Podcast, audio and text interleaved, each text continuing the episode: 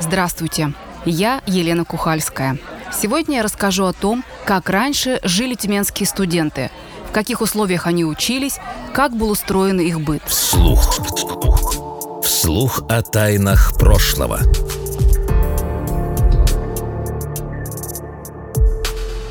Лично я никогда не жила в общежитии, и мне было очень интересно узнать об этом подробнее. Тема возникла не случайно. Многие слышали, что в Тюмени будет построен новый крупный межвузовский кампус. Он появится на левом берегу Туры в заречной части города – как обещают инициаторы проекта, это будет не просто комфортное жилье для студентов и преподавателей, а уникальное общественное пространство с учебными лабораториями, технопарком, спортивными объектами и площадками для культурных мероприятий. Ну что ж, проект просто грандиозный. Как и количество студентов, которые обучаются сегодня в Тюменской области.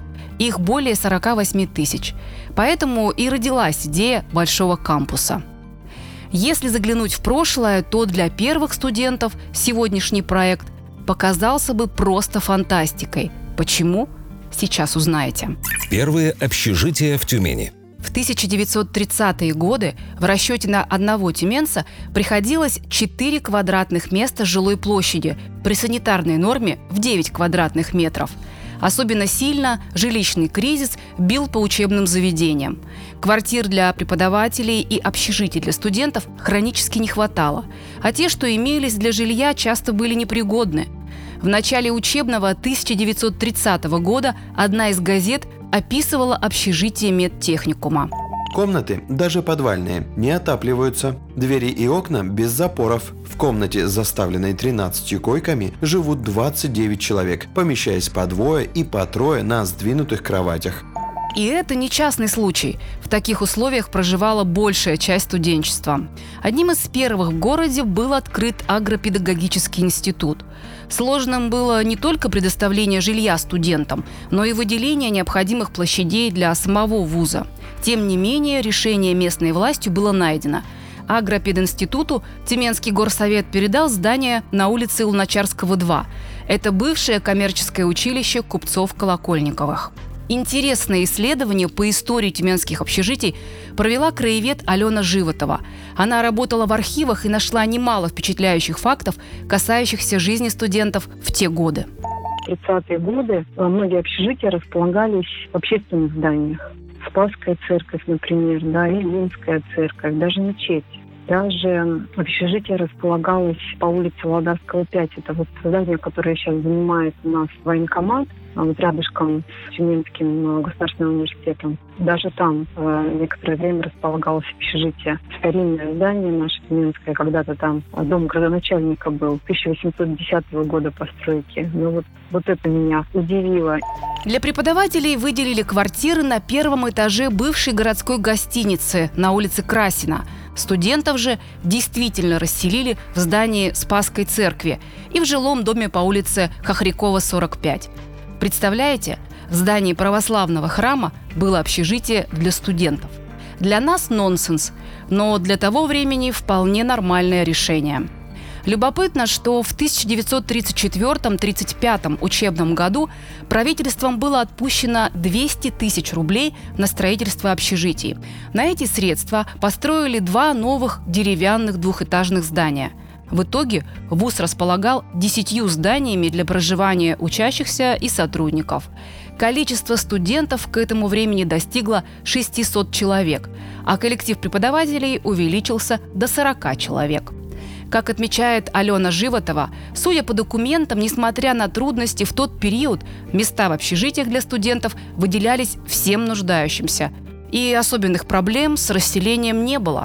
Несмотря на все сложности 30-х годов с жильем, это действительно была такая очень серьезная проблема в этот период в Тюмени. Но Тюменский пединститут старался не допускать проблем с жильем у студентов. То есть они э, обеспечивались в любом случае. Но вот даже те, кому не хватало места в общежитии, они имели возможность арендовать комнаты у частных квартирохозяев. И за это им институт выделял деньги, чтобы они могли осуществлять выплаты эти. те, кому не хватило мест в общежитии, арендовали комнаты у частных хозяев. Деньги за аренду комнат студенты вуза получали в институте. Но с 1 марта 1939 года выдача денег студентам, живущим на частных квартирах, была прекращена. С этого момента выплаты хозяевам жилья делали непосредственно по договору, который заключал с ними институт. Швейцар, уборщица и 4,5 квадратных метра на человека. В зависимости от размеров общежитий в них проживало от 20 до 100 человек и более. При распределении студентов руководствовались нормами 4,5 квадратных метра на человека. Хотя были и нарушения. К примеру, вместо четырех в комнате селили по 5 человек. И снова комментарий от Алены Животовой соответствии с правилами внутреннего распорядка каждому проживающему в общежитии как минимум должны были предоставляться кровать с матрацем, подушка, стул, тумбочка или этажерка, стул с клеенкой один на четверых, настольные лампы по одной на стол, шкаф для платья на всю комнату, ну и доступ в общежитие для проживающих был открыт ежедневно с 6 часов утра до 1 часа ночи. Любопытный факт. За проживание в общежитии у студентов удерживали из стипендии сначала 10%, а потом 7% денежных средств. ВУЗ старался помочь с жильем и заочникам, среди которых были мамы с детьми. На это обратила внимание Алена Николаевна. В это время, когда заочники приезжали учиться, специально для них арендовали ряд городских зданий. Но чаще всего это здания школ были. Но еще более интересно то, что очень много приезжало женщин с детьми учиться. И даже для детей пединститут организовывал предоставление необходимых мест в яслях какие сложные времена были. И тем не менее, вот такая трогательная забота о своих студентах.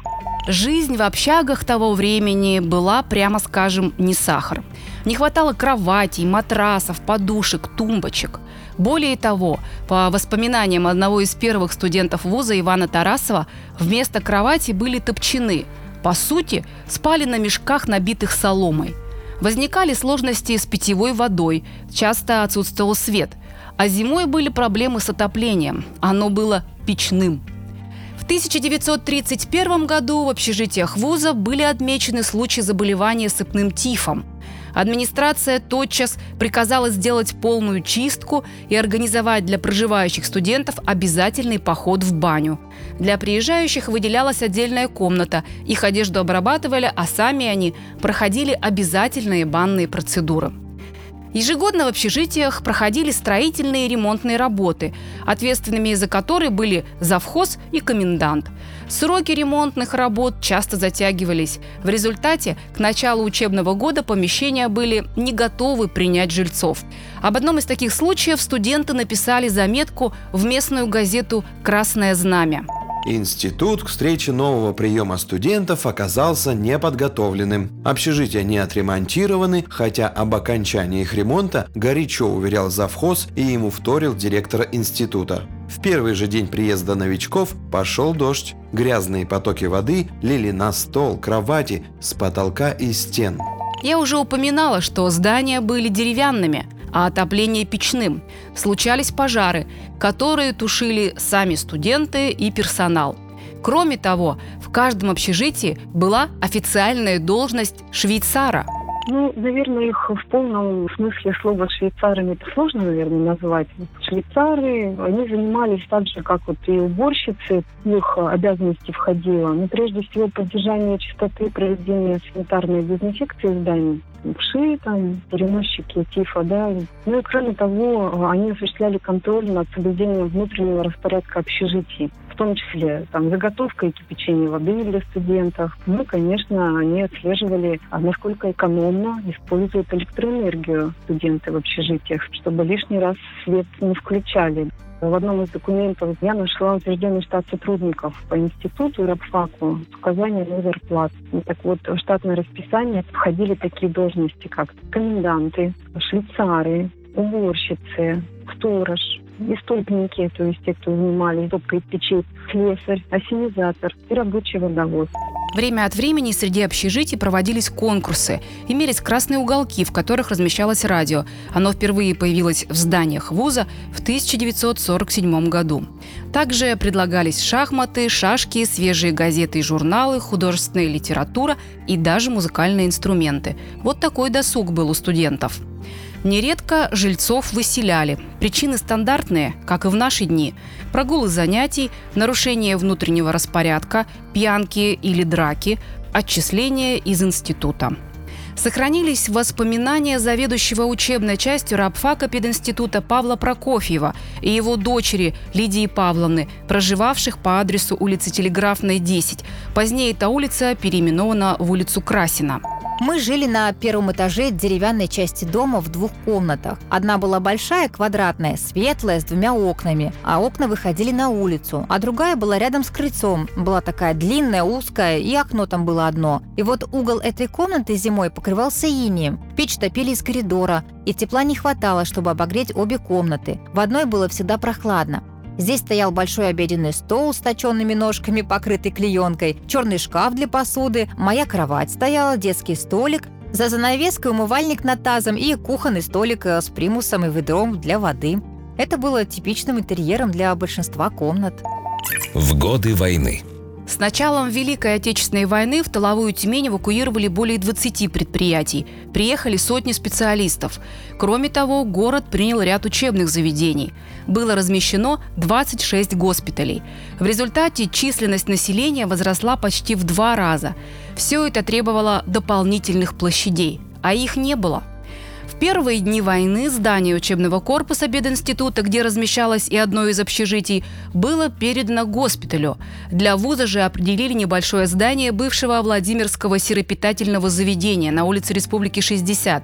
Сейчас это всем известный храм в честь Симеона Богоприимца. Часть общежитий власти приказали отдать под госпитали и другие нужды. Студентов переселяли в съемные квартиры. Однако уже весной 1942 года политика государства в этом вопросе изменилась. Вышло постановление, запрещающее отбирать у вузов учебные здания, общежития, инвентарь и оборудование. В 1944 году пединститут разместили в зданиях, расположенных на улице Володарского, 6 и на улице Симакова, 10. Вот что вспоминала о том времени Тюменка Надежда Комлева. Студентов было по 11 человек в комнате. Кухня была общая у преподавателей и у студентов. Но готовить было заведено на плитках в своих комнатах. Общежитие было деревянным, топили печи. Но с дровами было всегда трудно, поэтому рубили лавки, шкафы, столы и все, что попадалось. Но однажды закрыли печку раньше, чем догорели до конца угли, и вот чуть не угорели. Война внесла свои изменения и в жизненный уклад преподавателей, проживавших в зданиях института. В город стали прибывать эвакуированные из Москвы, Ленинграда, Киева и других мест. Жильцов уплотнили. Всех, у кого было две комнаты, оставили в одной. Трудности послевоенного времени. В первый послевоенный год окна учебного здания Тюменского пединститута более чем наполовину были закрыты фанерой. Зимой, как правило, занимались в верхней одежде, так как в аудиториях было холодно. Иногда студентам и одеть было нечего, не хватало даже валенок. В 1946 году пединституту выделили автомашину, некоторые материалы для ремонта, стекло и физкультурный трикотаж – по различным предприятиям области был размещен заказ на мебель, которой не хватало. А весной 1947 года институту возвратили одно из общежитий. Но это лишь на 30% обеспечивало потребности вуза. Вот как вспоминает о жизни в общежитии на улице Симакова, 10 в 1950-е годы выпускница историко-филологического факультета Анна Барак. Под общежитие отвели большую аудиторию. В середине стоял большой длинный прямоугольный стол и стулья. Между кроватями тумбочки были, под кроватями чемоданы с небогатыми студенческими пожитками. У тех, кто жил недалеко, на выходные уезжал домой, там же были мешки с картошкой семейных огородов. И когда я на них смотрела, у меня начинало сосать под ложечкой, потому что карточная система не была еще отменена, на рынке все стоило очень дорого. Под одной крышей учебные заведения, общежитие, библиотека и читальный зал. Анна Барак рассказала о крысах. которых было не счесть. Можете себе представить, во время лекций и семинаров грузуны съезжали с верхнего этажа по отопительным трубам. Как-то сильно простудившись, я лежала одна с высокой температурой, а напротив – жизненное пространство Клавы Сунгуровой с нашего факультета. Из дремоты меня вывел шум, будто орехи перекатывались. Две зверюшки вцепились зубами в Клавин мешок с картошкой и безуспешно тянули его каждая в свою сторону. Вновь проснувшись, я увидела, что на моем колене, слегка вдавившись в одеяло, сидела хвостатая тварь и пытливо рассматривала меня хитрыми глазами. Вскоре крыс все-таки удалось победить. Но бедность еще долго была отличительной чертой жизни студентов. Об этих годах рассказал выпускник факультета русского языка и литературы 1950 года, кандидат филологических наук, доцент ТЮМГУ, ветеран войны и труда Иван Самаруков. Жили небогато, в проголодь. На студенческую комнату, в которой размещалось 15 парней, был один приличный костюм для выхода в свет. Одни валенки. На лекции многие ходили в домашних тапочках. Здания института отапливались дровами. На их разгрузку из вагонов бросали нередко ночью нас, студентов, а днем оставалось обязательным посещение занятий. Жили бедно, но безысходного пессимизма не было и в помине. Страна только что одержала историческую победу над сильным врагом, и гражданское чувство гордости за наш народ помогало смотреть на житейские неурядицы, как на временную суету-сует. По словам студентов тех лет, они жили коммунной. Создавали общую кассу по 50 рублей, закупали продукты, вермишель, маргарин, сахар, печенье. Иногда картофель, лук, морковь кто-нибудь привозил из дому. Дежурный по комнате варил суп. Ужин был горячий, обед холодный, завтрак теплый. В 1950-е годы еще одно из общежитий вуза разместили в здании на улице Симакова, 18. Среди тюменцев больше известное как здание НКВД. Действительно, здание, которое стояло у нас на месте нынешней библиотеки университетской, дом купцов Брюхановых, он э, уже в 20-е годы был занят ОГПУ, НКВД. Там действительно в 30-е годы проходили массовые расстрелы политзаключенных. Ну, больше двух тысяч там расстреляно было. Поэтому, конечно, я допускаю, что наверняка какие-то такие мистические вещи могли быть. Публикации я на такую тему встречала, о том, что были студенты, видимо, особо чувствительные, которые вот были подвержены и что-то слышали, что-то видели на эту тему. Большую часть воспоминаний, вот, э, с которыми я сталкивалась именно конкретно по этому общежитию, такие очень хорошие отзывы. Они там коммуной жили, ну, то есть, вот, ну, в общем, очень дружно. Отчасти проблема жилья для иногородних студентов решалась за счет найма у населения. ВУЗ продолжал снимать квартиры у горожан. Другого выхода просто не было. Десятилетие бурного развития. Стремительное развитие высшего образования в Тюмени началось во второй половине 20 века. В 1953 году в столице области действовало только одно высшее учебное заведение – Тюменский государственный педагогический институт. На трех его факультетах – историко-филологическом, физико-математическом и агробиологическом – обучалось 1300 студентов очного и заочного отделений. В 1959 году открылся еще один вуз – Тюменский сельскохозяйственный институт – на два факультета, агрономический и зоотехнический, было набрано 400 студентов-первокурсников. В 1963 году начал свою работу медицинский, а через год – индустриальный институт. По сути, за одно десятилетие число студентов в городе выросло практически в три с половиной раза. Чтобы разместить такое количество молодых людей, желающих получить высшее образование, потребовалось построить несколько общежитий. Но появились они далеко не сразу. Тюмгу. От общежития коридорного типа до квартирного. В 1968 году первый вуз города построил общежитие на улице Мельникайте, 93А. В летнее время на строительной площадке работали сами студенты. О том, что из себя представляло новое по тем временам общежитие, вспоминал выпускник исторического факультета ТЮМГУ Владимир Микотин. На первом этаже располагались читальный зал, буфет, душевые комнаты и комната коменданта. На втором жили преподаватели. Все остальное занимали студенты. Классическая коридорная общага с кухнями, туалетами в конце коридоров и с курилками на запасных лестницах между этажами. Здесь жили представители многих национальностей – осетины, чеченцы, украинцы, армяне, грузины. Один из них – студент экономического факультета Роберт Гурцкой, брат певицы Дианы Гурцкой. С 1978 по 1984 годы в общежитии жили студенты-монголы. Это первая большая делегация, отправленная на учебу в Тюменский вуз из другой страны. В середине 80-х годов было построено еще одно общежитие Тюмгу, номер 4. Оно строилось вместе с новым зданием университета, предназначенным для студентов биологического факультета, расположенного в поселке Нефтяников на улице Пирогова 3, корпус 1. Своими воспоминаниями о том, чем была наполнена жизнь студентов общежития в эти годы, поделилась одна из выпускниц биофака Ольга Воронова.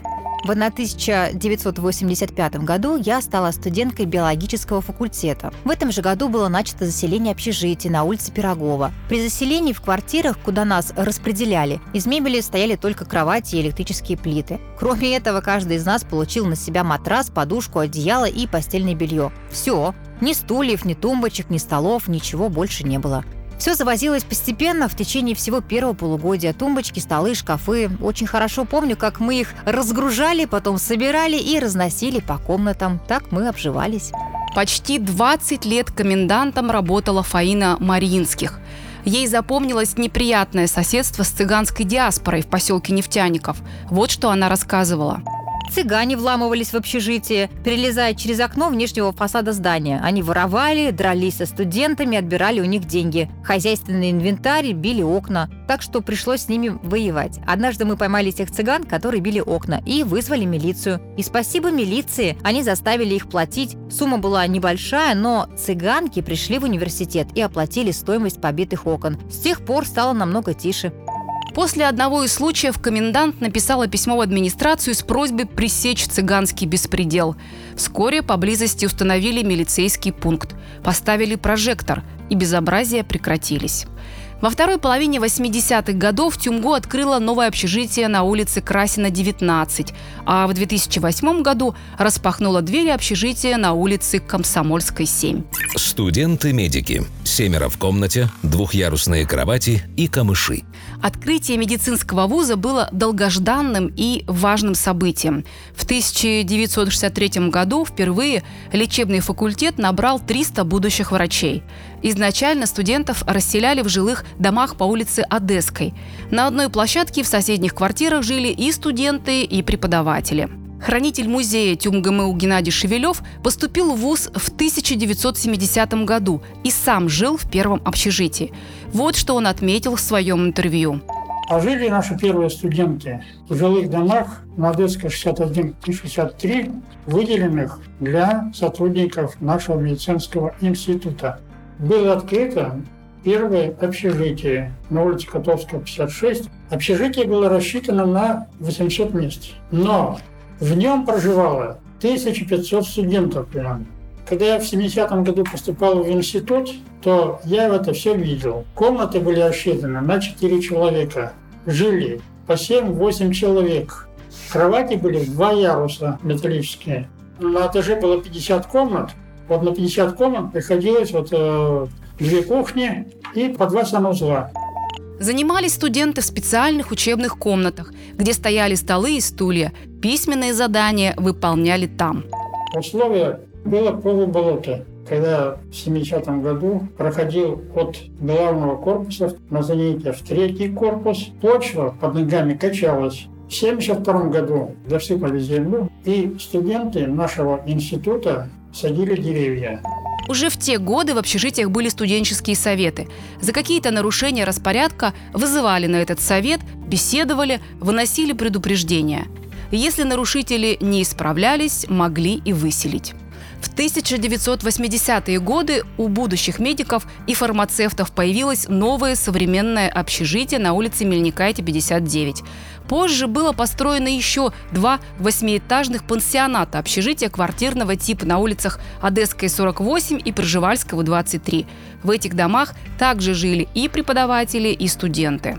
Студгородок аграрного университета. Тюменский сельскохозяйственный институт в первые годы своей работы располагал тремя общежитиями. В одном из них на улице Красина побывал корреспондент тюменского комсомольца в 1959 году и описал увиденное. По его словам, общежитие представляло собой покосившийся двухэтажный домик, где помимо студенческих комнат располагалась еще и институтская голубятня. Комнаты совсем небольшие. Хранить личные вещи было негде.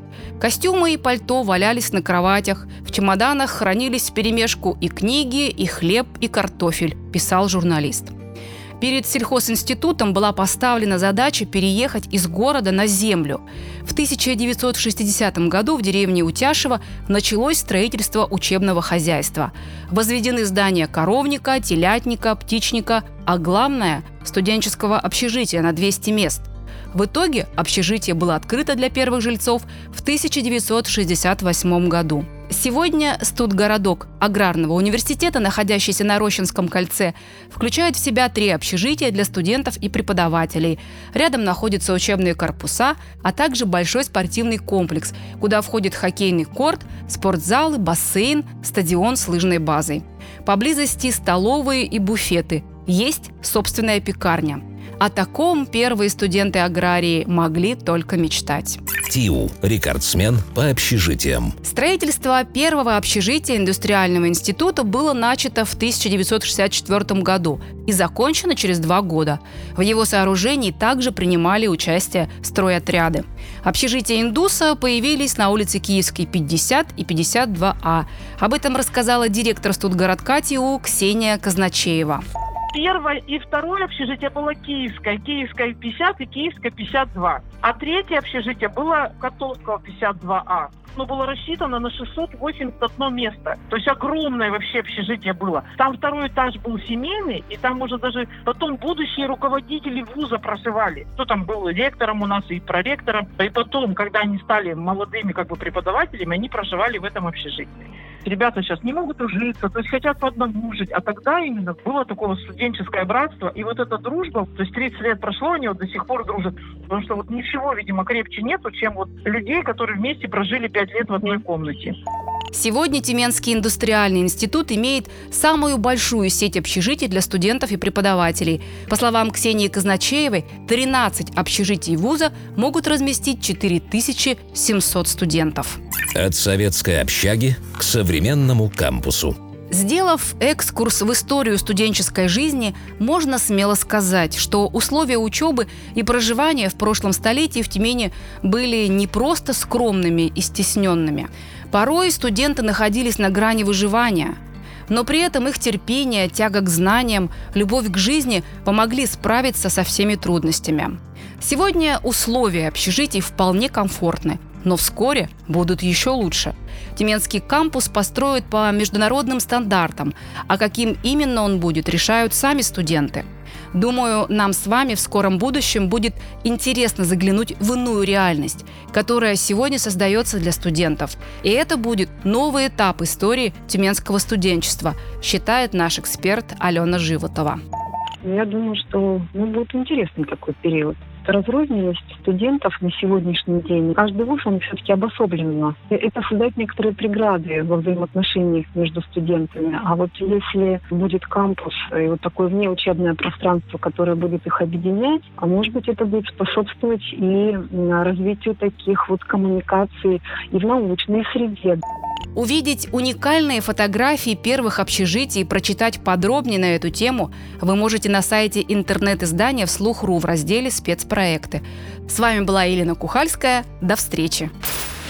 Использованы материалы из дипломной работы студентки кафедры отечественной истории Тюмгу Дали Титовой «Повседневная жизнь тюменских студентов в 1953-1964 годах», а также из рукописи научной работы Алены Животовой, посвященной истории студенческих общежитий Тюмени. Сведения также предоставлены пресс-службами ТИУ, ТюмГМУ, Аграрного университета Северного Зауралья, Тюменской областной научной библиотекой имени Дмитрия Ивановича Менделеева.